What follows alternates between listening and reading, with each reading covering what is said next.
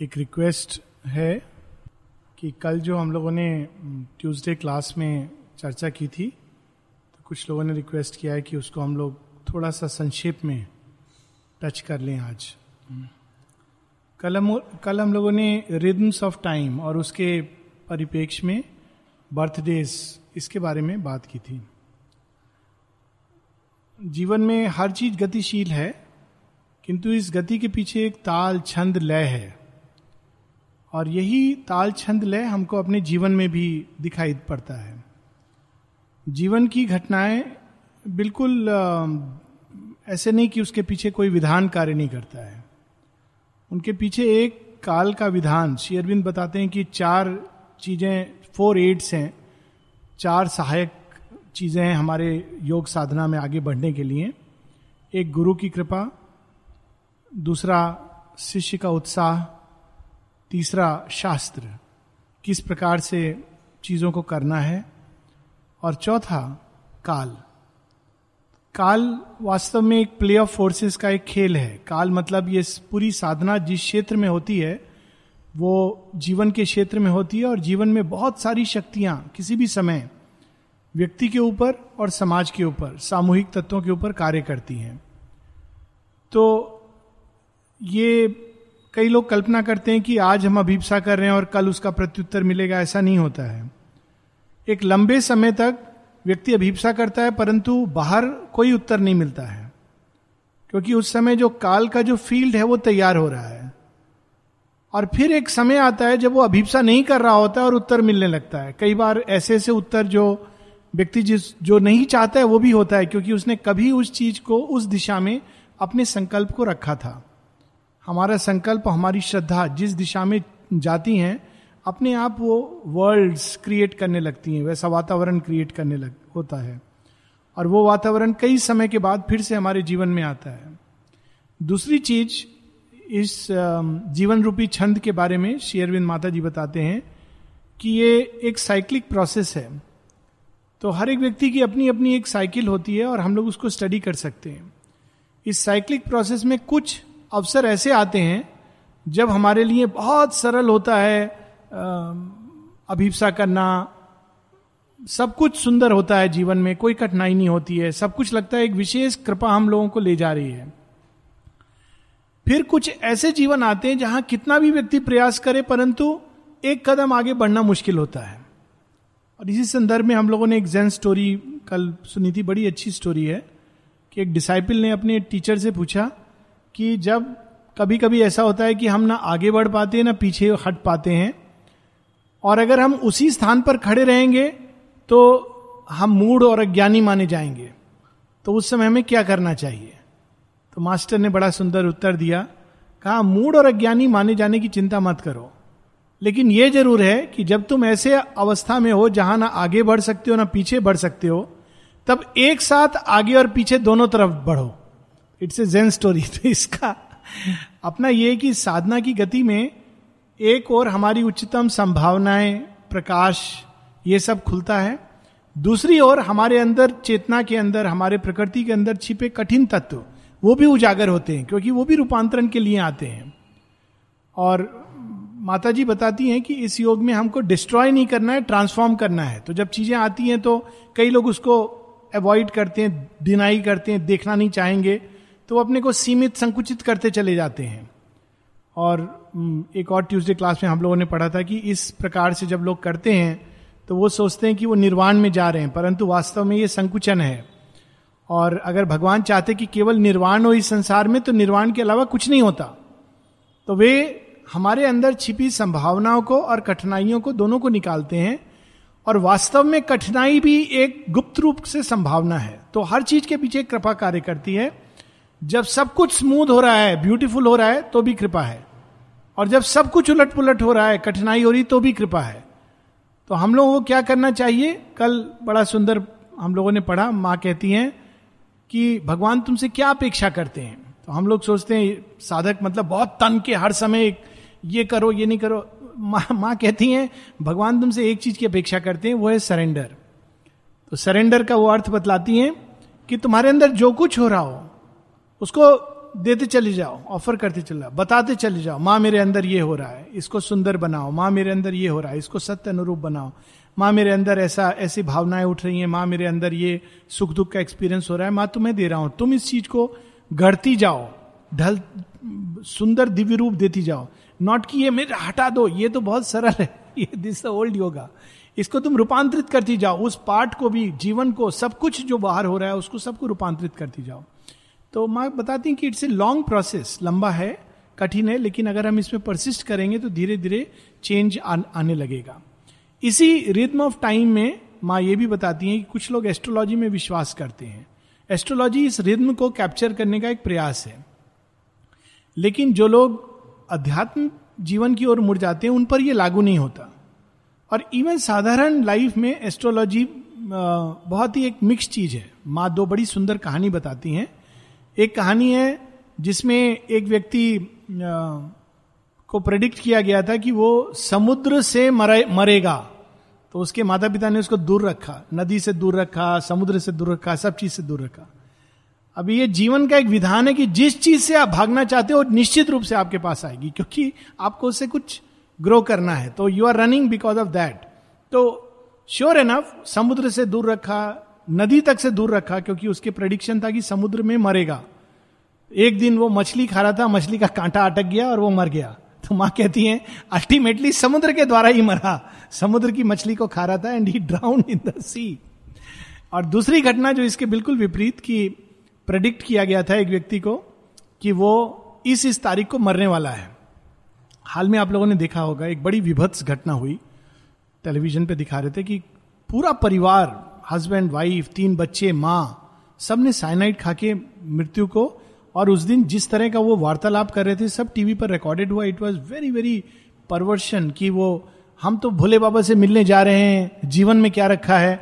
वैसे logically it is true जो लोग कहते हैं कि जीवन में कुछ नहीं है तो बेकार है, उनको वास्तव में ये रास्ता इट इज़ लॉजिकल उन्होंने लॉजिकली किया कि जीवन में कुछ नहीं है, ये तो केवल मोह माया है तो हम शिव जी से मिलने जा रहे तो they ate cyanide five died on the spot and तीन हॉस्पिटल में but actually they were doing a logical thing अगर वास्तव में यही नियति है तो वाई गो थ्रू दिस झमेला? But it's a very horrible incidence तो उस व्यक्ति को जब पता चला, इस दिन वो मरने वाला है तो उसने बाकी सब किया सिवाय इसके कि खुद साइनाइड नहीं लिया। उसने सब अपना बिज़नेस वाइंड अप कर दिया, जो जो बेचना था बेच दिया, सब कुछ करके परिवार वालों को बोला, कल तो सुबह मैं मर, उठूँगा नहीं, ऐसे से मुझे कफन करना, यहाँ ले जाना, सब करके वो सो गया। सुबह उठा, वो मरा नहीं। तो माँ कहती है, जब उठा, देखा सब कुछ वैसे का वैसा है, अब देखिए माइंड कैसे कार्य करता है, इसमें एक माइंड की वर्किंग भी है। तो आप सोच रहे होंगे कि वो कहेगा, अरे, मैं नहीं मरा। नहीं, ऐसा नहीं कहा। उसने कहा, अरे, मरने के बाद भी सब कुछ वैसे ही रहता है। वैसे ही घर है, वैसे ही मेरे भाई बच्चे क्योंकि उसका माइंड इतना स्ट्रांग सजेशन के साथ सोया कि मैं मरूँगा। तो जब उसकी आँख खुली तो उसको लगा, मैं मर गया हूँ। लेकिन मरने के बाद कुछ नहीं बदला। वैसे ही शरीर है।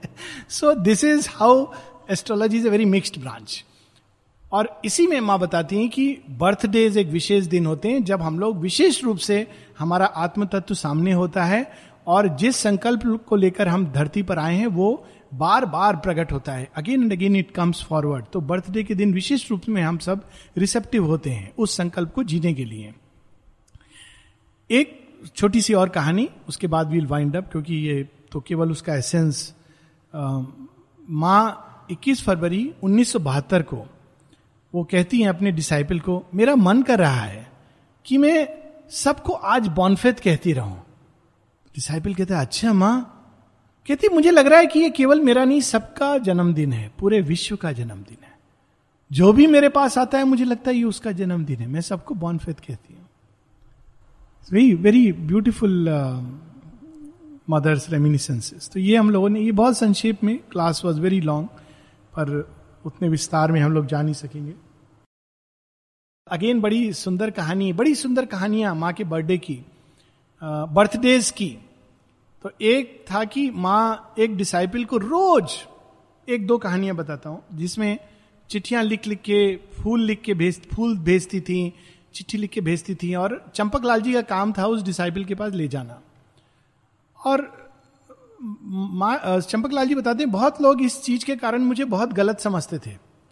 लेकिन मैंने उसकी चिंता नहीं करी, परवाह नहीं करी, माँ का काम करता रहा जा करके। और ऐसे कई लोग थे जो माँ की स्पेशल ग्रेस उनको माँ भेजती थी। तो चंपकलाल जी कहते हैं, आपको जानकर आश्चर्य होगा। क्या जानकर आश्चर्य होगा? कि कुछ ऐसे लोग थे जिनको जब मैं माँ का लिखा हुआ कार्ड और फूल देता था तो वो उसको वापस भेज देते थे कि मुझे, हमें इसकी ज़रूरत नहीं है। हम कल्पना नहीं कर सकते कि ऐसे भी लोग संसार में हैं। मदर्स लव वॉज़ रिफ्यूज हमको इसका ज़रूरत नहीं है। वापस भेज देते थे। फिर उसी संदर्भ में एक एग्ज़ाम्पल देते हैं कि किसी का जन्मदिन था और वो माँ के पास नहीं गया। तो माँ वेट करती रही।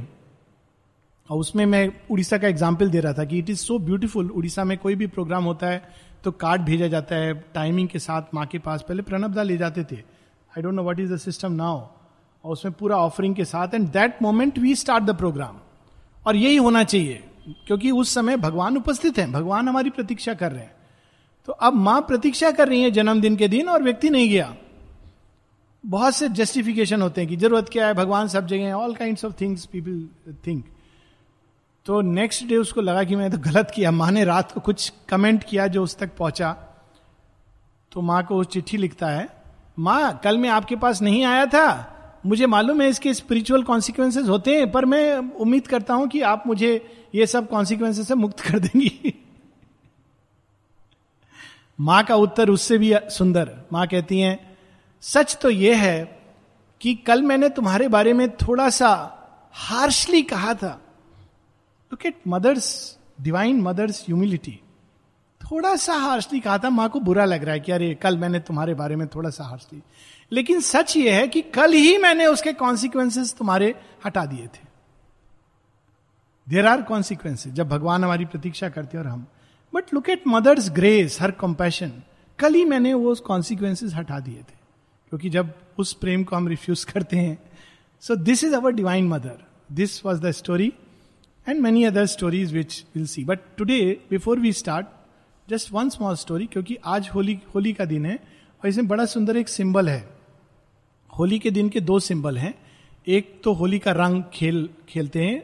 ट्रेडिशनली श्री कृष्ण और गोपियों गोपियों के बीच ये रंगों का खेल हुआ था सबसे पहले और इसमें अभी भी यूपी में बरसाने एक जगह है, वहाँ पर ये होली खेली जाती है, वहाँ लाठी लेकर के भी मारते हैं लोग।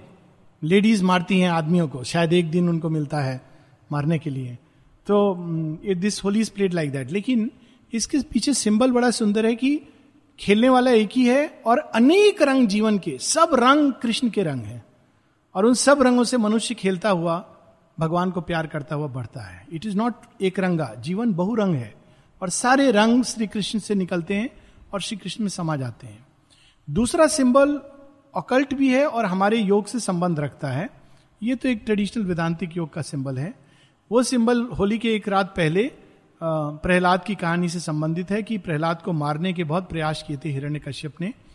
और उसमें एक प्रयास था कि उसकी, प्रहलाद की बुआ हिरण्य कश्यप की सिस्टर थी होलिका। तो होलिका के पास एक कंबल था, जिसको वो अगर लपेट लेती तो वो जलती नहीं थी। तो वो कहती, कोई बात नहीं है, मैं इसको मार दूँगी। कैसे मार दूँगी? मैं प्रहलाद को अपने गोद में ले लूँगी। उस समय आग लगा देना। आग लगा देना तो मैं तो मुझे कुछ नहीं होगा, मैं तो कंबल ओढ़े हूँ। प्रहलाद जल जाएगा, मर जाएगा। तो प्रहलाद तो अबोध है, कहती है, आओ मेरे गोद में, बेटा। हाँ हाँ आ जाता है वो, अबोध है, सब पर विश्वास करता है। लेके वो चल पड़ती है और घर में आती है और वो वुडन का बनाया हुआ है और आग लगा देते हैं। तो आग लगा देते हैं तो एक विचित्र चीज़ होती है तेज हवा चलती है और कंबल उड़ करके प्रहलाद पर आ जाता है और होलिका मर जाती है और प्रहलाद बच जाता है। तो that's why it is Holi का दहन और उसमें वो, हरा जो होता है, बूट जिसमें निकलता है, उसको लोग वो भी गर्म भी करते हैं। और इसके पीछे सिंबल है कि हमारी जो चेतना है, जो हमारे अंदर एक सुंदर दिव्य तत्व है like it seed of truth and light जो प्रहलाद है। और होलिका उसका आउटर कवर है। और वो प्रयास करती है कि ये ये दोनों साथ साथ साथ चलते हैं और जीवन की अग्नि, जिसमें अच्छी, बुरी सब तरह की चीज़ें हैं, उसके थ्रू गुजरते हैं। उस प्रोसेस में क्या होता है जो हमारा आउटर क्रस्ट है जो अंधकार से बना हुआ है वो धीरे धीरे जल जाता है। और जो अंदर का तत्व है वो प्यूरिफाई होकर बाहर निकलता है। So it's a very beautiful story जिसका हमारे रूपांतरण के योग से बिल्कुल डायरेक्ट सिंबल uh, है। So with this background we will come back to Savitri kingdoms and godheads of the greater life page 183 प्राण जगत की बात हो रही है और प्राण जगत में पाप और पुण्य, अच्छे और बुरे का बोध नहीं होता है।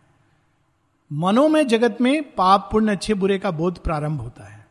प्राण जगत, प्राण प्रधान व्यक्ति, प्राण प्रधान व्यक्तित्व, प्राण प्रधान चरित्र, पाप, पुण्य, अच्छे, बुरे के बेसिस पर कार्य नहीं करता है। वो केवल शक्ति और शक्ति से क्या प्राप्त होगा? आनंद, इसके लिए वो कार्य करता है। जितने भी भाव है, वो भाव प्रधान जगत है। भावना के साथ ये गुड और बैड नहीं आते हैं। मन के साथ ही आना शुरू होता है और मन को पार करके फिर से यह समाप्त हो जाता है। It comes with mind and with the passage beyond mind again पाप पुण्य के परे चला जाता है व्यक्ति। तो ये संभव है कि प्राण प्रधान व्यक्ति या प्राण जगत में जब व्यक्ति विचरण कर रहा हो तो उसके अंदर से पाप पुण्य अच्छे बुरे का भेद खत्म हो जाए। लेकिन ये वो अवस्था नहीं है जो एक ऋषि की अवस्था होती है जो पाप पुण्य के पार चले जाते हैं। ये एक मध्यवर्ती अवस्था है, लेकिन इस अवस्था में व्यक्ति केवल शक्ति के लिए, उसका क्राइटेरिया बिल्कुल अलग होता है।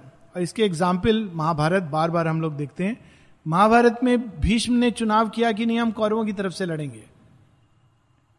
इतना प्रबल प्राण है उनका।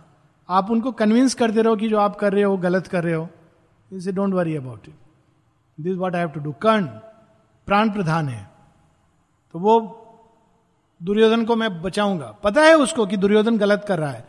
नहीं, मैंने अपना ग्रेटिट्यूड उसके प्रति वो करना है and I will fight for him Krishna भगवान है हाँ मालूम है। उसको कोई उससे वो नहीं है।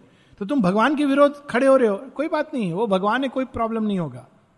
जीतेगा भगवान ही, ये भी उसको पता है। मेरा प्रॉब्लम अर्जुन के साथ है I have to settle this score Arjun और मेरे बीच श्रेष्ठ योद्धा कौन है? आप इसको क्या लॉजिक देंगे? शक्ति का शक्ति के साथ प्रयोग। केवल इतना लॉजिक है। तो ये प्राण प्रधान व्यक्तित्व का, इसीलिए प्राण लोक में शेयरविंद कहते हैं it is the bhumi of strong daitya and the great gods ऐसे दैत्य जो जैसे रावण, इस तरह के लोग भी मिलेंगे and the great gods Indra इत्यादि। They will be found in this world क्योंकि this is the world of shakti. अब हम लोग आगे पढ़ेंगे। In all who have risen to a greater life a voice of unborn things whispers to the ear to their eyes visited by some high sunlight aspiration shows the image of a crown to work out a seat that she has throne within जो भी इस उच्च प्राण के जगत के एक अंश को लेकर पैदा होते हैं, आप उनको एकदम गरीब घर में डाल दीजिए और सब सुख सुविधा छीन लीजिए, वो राजा बनेगा। वो या तो किसी देश का राजा बनेगा या अपने ही गाँव में वो ट्राइब का राजा बनेगा, क्योंकि he is god that seed within Troy के वार की हम लोग पढ़ते हैं कि पेरिस को भेज दिया था, निकाल दिया गया था, भगा दिया गया था। वही चीज़ हम लोग और ग्रीक मिथोलॉजीज में पढ़ेंगे, ओडिसियस, ओडिपस के बारे में। लेकिन ये सब कितना भी करके अल्टीमेटली राजा बनते हैं। पांडवों को वन में भेज दिया गया, वन में पैदा होते हैं। मारने की चेष्टा होती but ultimately they gain the kingdom क्योंकि वो सीड है, जो ग्रेटर लाइफ को लेके आते हैं अपने अंदर, वो invariably they will become leaders of humanity क्योंकि उनके अंदर वो चीज़ बीज रूप में विद्यमान है। To achieve her power in them her creatures live इसके कई उदाहरण हैं अलेक्जेंडर का उदाहरण है। Each is a greatness growing towards the heights और from is inner centre ocean out in circling ripples of concentric power they swallow glutted their environment एक serial आता था, अब अनफॉर्चुनेटली आधा बन के दूसरी बार उस सीरियल ने यह नियति देखी है, चंद्रगुप्त मौर्य। एक दासी का पुत्र है। लेकिन उसकी नियति है। उसका जो पिता था, पिता या उसके जो ग्रैंडफादर थे, बहुत ही बलशाली एक योद्धा थे। लेकिन काल की गति में ही the whole family is become दासी पुत्र। लेकिन उसकी डेस्टिनी में लिखा है कि वो राजा बनेगा। तो हर चीज़ फिट करती जाती है और वो बीज जो लेके आया है, वो प्रकट होता है। वो पहले कैसे होता है? धीरे धीरे अपने छोटे से ग्रुप के ऊपर वो राज्य करने लगता है। फिर उसके बाद वो और फैलता है। छोटे छोटे गाँव, कस्बे और अंत में भारतवर्ष का देखा जाए तो आधुनिक काल में प्रथम सम्राट उसके पहले तो हुआ है। It is called is the golden period in Indian history modern history में अगर आप गोल्डन पीरियड देखेंगे तो चंद्रगुप्त मौर्य का पीरियड कौन था चंद्रगुप्त मौर्य? दासी पुत्र था। दिस इज़ कॉल्ड डेस्टिनी ये लेकर के आते हैं। और वो कितना भी उसको अवॉइड करने की चेष्टा करें, बड़े से बड़ा योद्धा उनके खिलाफ खड़ा हो जाए दे विल फुलफिल इट तो यहाँ शेरविंद कहते हैं, वो अंदर से धीरे धीरे रिपिल्स की तरह उनकी शक्ति बाहर निकलती जाती है और सब कुछ धीरे धीरे उनके अनुसार मोल्ड होने लगता है। To rule the little empire of themselves to be a figure in their private world and make the milieu's joys and griefs their own and satisfy the life motive and life wants is charge enough and office for this strength this was transition line and starting point a first emigration into heavenliness स्वर्गिक स्वर्गिक क्या, किस चीज़ से हम लोग स्वर्ग को पहचानते हैं? एक पहचान है उसकी ग्रेटनेस स्वर्ग में शुद्रता नहीं है। जो भी चीज़ है ग्रेट हर चीज़ मेगा स्केल पर होगी। छोटे स्केल पर नहीं। अगर आप इंद्र के पास जाएँगे बोले हमको दस रुपया का छुट्टा देंगे। इंद्र से कहाँ आ गए हो तुम? राज्य चाहते हो, मैं दे सकता हूँ। Because everything is on great scale if he gives he will give completely राजा नहुष की कहानी होती है ना, जब वो पहले बहुत पाप किए हैं, लेकिन एक अच्छा काम करते हैं तो उनको इंद्र का पद मिल जाता है। कितने देर के लिए? तीन सेकंड के लिए। तो उनसे पूछा जाता है, पहले क्या लोगे? स्वर्ग या नर्क? बहुत स्मार्ट हैं। बोलते हैं, स्वर्ग। जनरली लोग बोलेंगे, पहले नरक हो जाने दो लास्ट में तीन सेकंड जरा अच्छे से। तो स्वर्ग में जाते ही दान करना शुरू कर देते हैं। अब उनका एकुमुलेट बढ़ता जाता है। अब वो करते करते दान, अब उनका टर्म ही खत्म नहीं हो रहा है because is accumulating good karmas by giving giving giving पूरा स्वर्ग दान कर देते हैं। तो अंत में उनके सामने भगवान प्रकट होते हैं, कहते तुम पूरा स्वर्ग, अब please now you have to stop this कहते, ठीक है, मैं अब रुक जाऊँगा. कहते, ठीक है, अब तुम, दूसरा जो तुम्हारा था, नर्क थोड़ा सा उसको भी तो तुमको लेना है. कहते हाँ लेकिन मेरा एक प्रश्न है। भगवान, आप स्वयं आगे हो तो आपसे पूछने का मेरा हक बनता है. कहते हाँ पूछो. कहते, भगवान के दर्शन का क्या लाभ होता है? तो वो कहते, भगवान के दर्शन से तो मोक्ष प्राप्त होता है। कहते तो आप मेरे सामने खड़े हो। आप बोल रहे हो मुझे फिर से अब तो मुझे मोक्ष एकमात्र बचा है। This is a little story राजा नहुष की और भी आगे कहानी आती है। His fall from heaven his evolution but pride के कारण जो फॉल होता है। बट इससे हर चीज़ वहाँ ग्रेट स्केल पर होती है। युद्ध होगा तो आमरण युद्ध होगा। बैर होगा तो प्रेम होगा तो अंतिम श्वास तक प्रेम होगा। ऑल दिस मनुष्य के अंदर जो ये विचार आते हैं, वो उस जगत से आते हैं। Because this is the world which inspires our ideal dreams तो शेरविंद कहते हैं this was transition line and starting point a first immigration into heavenliness तो ये इमिग्रेशन होता है, हम लोग जानते हैं कि जब आप किसी दूसरी फॉरेन कंट्री में जाते हैं तो आपको लैंड करते सीधा देश में प्रवेश नहीं कर सकते हैं। एक इमिग्रेशन के थ्रू जाना पड़ता है। तो इमिग्रेशन में सब लोग लाइन में खड़े होंगे और वो आपका पासपोर्ट देखेगा, वीसा देखेगा, दो चार सवाल करेगा। फिर अगर वो संतुष्ट हुआ जनरली कोई प्रॉब्लम नहीं होता है तो कहेगा, ठीक है, अब आप जाइए, अमेरिका, रूस, जापान, चीन, जहाँ जाना है, अब आप घूम सकते हैं। तो ये greater life is first immigration line into heavenliness अगर जो लोग इसके थ्रू नहीं गुजरते हैं, वो तैयार नहीं है अभी हेवनलीनेस के लिए। One has to pass through this world लेकिन कुछ लोग वहीं पर रुक जाते हैं। वो बाद में आएगा। So this is a passage for all who cross into that brilliant sphere these are the kinsmen of our earthly race this region borders on our mortal state वो मर्त लोक और अमृतत्व के बीच की एक कड़ी है, जिससे आदमी गुजरता है तो देवताओं के साथ दोस्ती करने लगता है। अभी धरती पर जिनकी पूजा होती है, जब एक बार उस स्थल से गुजरता है उसके बाद वो ये नहीं बोलता है कि, हे प्रभु, साष्टांग देवताओं को कहते हैं, hi Ganesha are you okay इस तरह से वो करता है। ये आज के जनरेशन में आ रहा है। There is a very nice little joke about it कि एक एक जगह एक पुजारी था, बड़ा दुखी होता था कि जितने भी यंग लोग जाते थे, वो भगवान को ऐसे संबोधित करते थे, हाय गणेशा हेलो कृष्णा। तो उसको लगता है, ये क्या, कितना वैल्यूज़ एकदम खत्म हो गए तो एक दिन वो खूब तप करके, बड़ा आर्थ होके तो भगवान प्रकट होते हैं, कहते, तुम्हारी प्रॉब्लम क्या है? तो कहता है, ये आपको इस तरह से बात करते मुझे अच्छा नहीं लगता। हाय गणेश जी, कोई तरीका है? आपको एकदम नमस्कार करके क्यों नहीं करते हैं? तो गणेश जी कहते हैं take it easy baby take it easy don't don't get so worked up मतलब वो भी उसी स्टाइल में। तो भगवान हमारी श्रद्धा के अनुसार। तो यहाँ इस रीजन के जो लोग आते हैं, ये ट्रूथ है इसमें स्टोरी इस में कि आप स्वतः ही देवताओं को अपना मित्रवत, बंधुवत, जैसे वो आपके भाई बहन है, ये एक भाव अपने आप आ जाता है। और वे व्यवहार भी ऐसा करते हैं।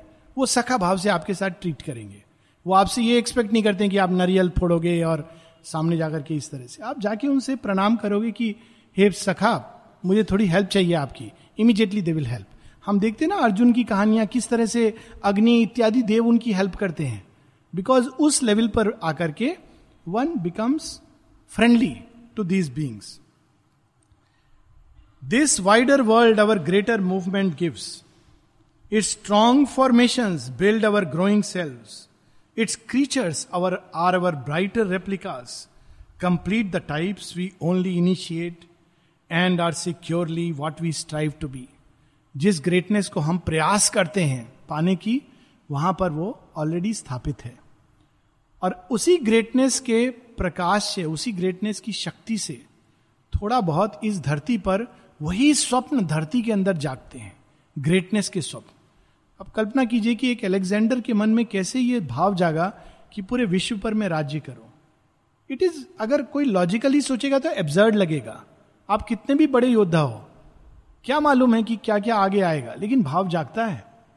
और जाता आधा विश्व। वो तो चंद्रगुप्त मौर्य की सूझबूझ थी कि वो वापस चला जाता है भारतवर्ष से।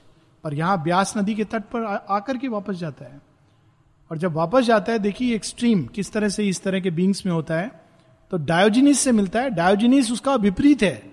सब कुछ वो बिल्कुल एक लंगोटी पहन करके एक कुत्ता जहाँ रहता है, उसमें पड़ा रहता है। तो उसको सब लोग कहते हैं डायोजिनिस द डॉग डायोजनीस से जब वार्तालाप होता है तो डायोजनीस को कहता है यदि मैं अलेक्जेंडर नहीं होता तो डायोजनीस होता। उसमें भी उसको एक एक्सट्रीम चीज़ दिखाई देती है। इस तरह के जो कैरेक्टर्स होते हैं दे लव एक्सट्रीम्स कोई भी extreme extreme of sannyas extreme of richness extreme of beauty extreme of love extreme of even hatred इस तरह के उनके कॉन्शियसनेस होती है। As if thought out eternal characters entire, not pulled as we by contrary tides. They follow the unseen leader in the heart. Their lives obey the inner nature's law. यहाँ शेरविंद बताते हैं कि वहाँ पर एक एक करेक्टर कंप्लीटली उस तरह का बना है तो जब हम महाभारत पढ़ते हैं तो दुर्योधन पूरी तरह दुर्योधन है अर्जुन पूरी तरह अर्जुन है युधिष्ठिर पूरी तरह युधिष्ठिर है कंप्लीट सच का ऐसा उसके ऊपर वो है कि मर जाएगा, झूठ नहीं बोलेगा यहाँ तक कि श्री कृष्ण भगवान के समझाने पर भी नहीं। कहते हैं कि युधिष्ठिर ने एक बार आधा झूठ बोला, उसके कारण उनका रथ ज़मीन पर आ गया। For that one moment of lie Ashwatthama हतो हत नरो व कुंजरो। Actually he set the full thing but he was party to that lie Arjun है, प्रण कर लेगा तो जीवन चला जाए promise has to be fulfilled these are the eternal characters Duryodhana ambition है। नहीं, मैं इसको राज्य नहीं दूँगा। सुई की नोक के बराबर नहीं दूँगा। एक्सट्रीम्स तो ये जो कैरेक्टर्स हैं, ये उससे इंस्पायर्ड होते हैं। लेकिन धरती के बींग्स कैसे होते हैं? पुल्ड बाई कॉन्ट्ररी टाइड्स एक पार्ट अर्जुन की तरह कहता है, हाँ, मैंने प्रण किया है। चाहे कुछ हो जाए, मैं इसको पूरा करूँगा। दूसरा पार्ट दुर्योधन बैठा है। बेकार की बात मत कर। एम्बिशन तीसरा पार्ट एक मनुष्य अंदर बैठा है। वो कहता है ये सब क्या ये तो कल्पना की बात आदर्शवादिता जीवन में चुपचाप जैसा जीवन है, उसके अनुसार चलो। कल प्रॉमिस किया था, आज वो दिन बदल गया है, आज दूसरा अवस्था है, उसके अनुसार चलो। तो depending on the situation they change because हमारे अंदर कॉन्ट्ररी साधारण मनुष्य के अंदर कॉन्ट्ररी पुल्स होते हैं। और बहुत मुश्किल होता है उसको हार्मोनाइज करना। लेकिन जो इस लोक के प्रधान इनकारनेटेड बींग्स होते हैं, वो पूरी तरह उस एक चीज़ को लेकर चलते हैं तो अंत तक चलेंगे। जैसे श्री राम जो इसको लेकर के आते ही एन अवतार बट उस जगत के अंश को प्रधान रूप से अपने अंदर धारण करेंगे। अर्जुन इत्यादि। सो so, उस लोक में ये प्रॉब्लम नहीं है। They can live according to their inner law this soul there is kept grand store the heroes mould hero जो इस जगत में होता है, उसका जो ओरिजिनल मोल्ड है, वहाँ पर है। इवन धरती पर कितने कैरेक्टर्स हेलन की हम लोग जब पढ़ते हैं तो लोग कहते हैं हेलन को एक्यूज करते हैं, तुम्हारे कारण पूरा ये एम्पायर नष्ट हो रहा है, तुमको मालूम है? तो हेलन क्या कहती है? अच्छा है, मेरे कारण अगर ये पूरा साम्राज्य समाप्त हो रहा है तो समाप्त हो जाए। This is a reply she does not say oh मैं बहुत गलत कर रही हूँ, चली जाती हूँ मैं. She says if this be let it be because उसमें एक ग्रैंड्योर है। That grandness is missing in earthly beings that grandeur वहाँ पर कंप्लीट है। None is a spirit in different and inert धरती पर सब थोड़ा थोड़ा माइल्ड इनर्ट अरे हो रहा है, चलने दो, क्या फ़र्क पड़ता है? हमारा रोटी दाल चल रहा है। इन डिफरेंट एंड इनर्ट वहाँ पे दे टेक साइड लड़ाई हो रहा है तो ये नहीं बोलेंगे कि अरे हम, हमको क्या लेना देना है? चार लोग लड़ रहे हैं, हम किनारे निकल जाते हैं। वो बोलेंगे अच्छा लड़ाई हो रहा है, अवसर मिला है मुझे, अपना हीरोइज्म का। That that's what we see Mahabharata बार कुछ लोग केवल इसलिए युद्ध ज्वाइन करते हैं, क्योंकि उनको अवसर मिलता है युद्ध में अपने आप को उत्सर्ग करने का। Abhimanyu despite telling him don't join Trojan war में हम लोग पढ़ रहे थे उस दिन एचलिस का बेटा, और हेक्टर का भी एक छोटा भाई कहता है, मुझे अवसर मिला है युद्ध लड़ने का। आह, कितना आनंद है। मैं तो बैल्कुनी से कल्पना करता था बैठ के कि कभी एक मौका आएगा जब मैं युद्ध में आमने सामने मृत्यु के साथ जूझूँगा। Penthesilea they want death they want the challenge of battle तो उस जगत में के जो बींग्स होते हैं they choose their side they see the god they adore battle is join between the true and false they see the god they adore Penthesilea किस लिए युद्ध करती है? शक्ति के लिए। हेक्टर किस लिए युद्ध करता है? प्रेम के लिए। जिस गॉड को आप एडोर करते हो ओडिसियस किस लिए युद्ध करता है? रीजन के लिए। वो अपना साइड चुन लेते हैं और उसमें लड़ते हैं। A pilgrimage sets out to the divine light for even ignorance there aspires to know इस तरफ़, उस तरफ़, दोनों तरफ़, उस युद्ध के थ्रू विकास होता है। This is the law of evolution ये डिपेंड ये नहीं फ़र्क पड़ता कि आप किस कैंप में हैं। आप किस सिंसेरिटी से किस देवता के लिए युद्ध लड़ रहे हैं।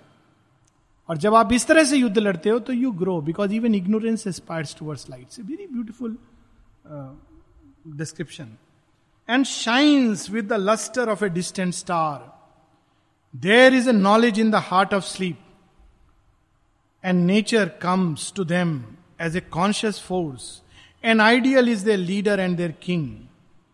Aspiring to the monarchy of the sun, they call in truth for their high government देखिए महाभारत वार में क्या था? भीष्म से आप पूछ बोलते ये तो सच है कृष्ण ने बताया था कि इस तरफ़ धर्म है उस तरफ़ अधर्म है। तो भीष्म से आप पूछते कि आपको मालूम नहीं है किस तरफ़ धर्म है? बोलते हाँ। आप इस तरफ़ क्यों खड़े हो?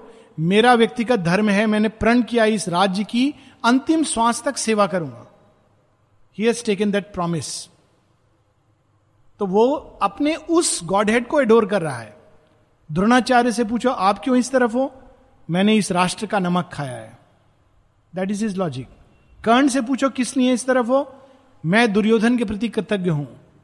Each is following a god head and he is sacrificing is life to that god head इसलिए चाहे इस तरफ़ हो या उस तरफ़ दे ग्रो महाभारत युद्ध के बाद बट बैटल के थ्रू जाना है। गीता में भी शेरविंद बताती है to go through this battle of life collective battle व्यक्तिगत बैटल की नहीं बात कर रहे हैं। तो गीता में जब महाभारत का युद्ध समाप्त हो जाता है तो युधिष्ठिर बड़ा सुंदर दिखाते हैं पहले तो कि वो युद्ध के बाद जो पौंड है, उसके अंदर से सबकी आत्माएँ निकलती हैं।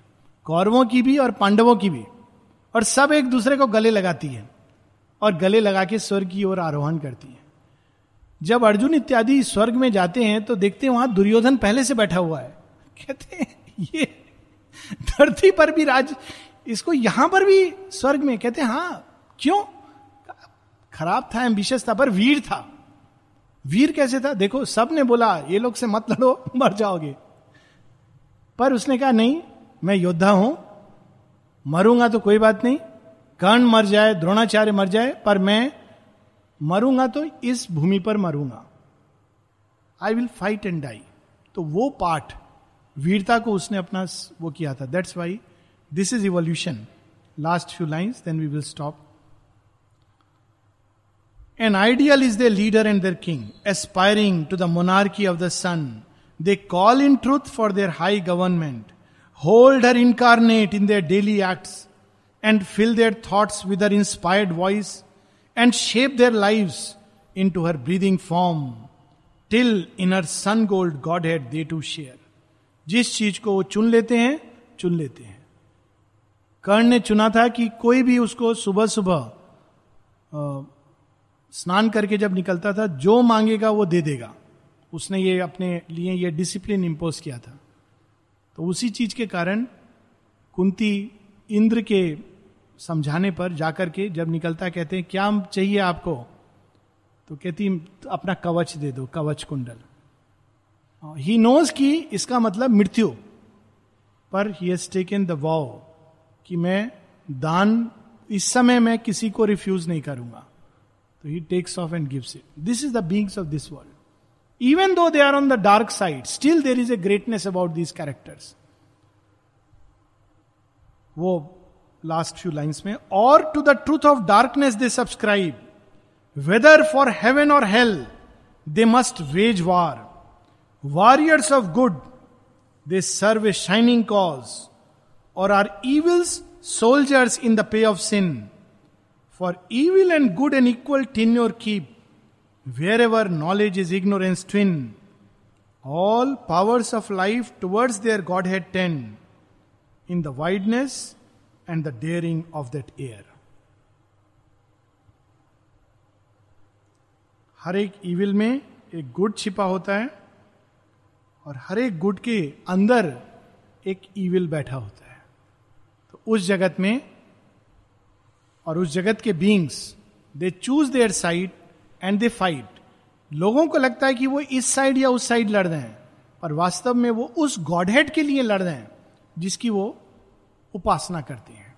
जिस तरफ़ वो उस गॉडहेड को देखते हैं, उस तरफ़ वो हो जाते हैं। जैसे अमेरिका ने इराक पे वार किया godhead of freedom so people who loved freedom they said we will be on this side जो उनको बचाने के लिए गए god head of a certain religion so they stood on that side this is how the evolution takes place next week आगे बढ़ेंगे।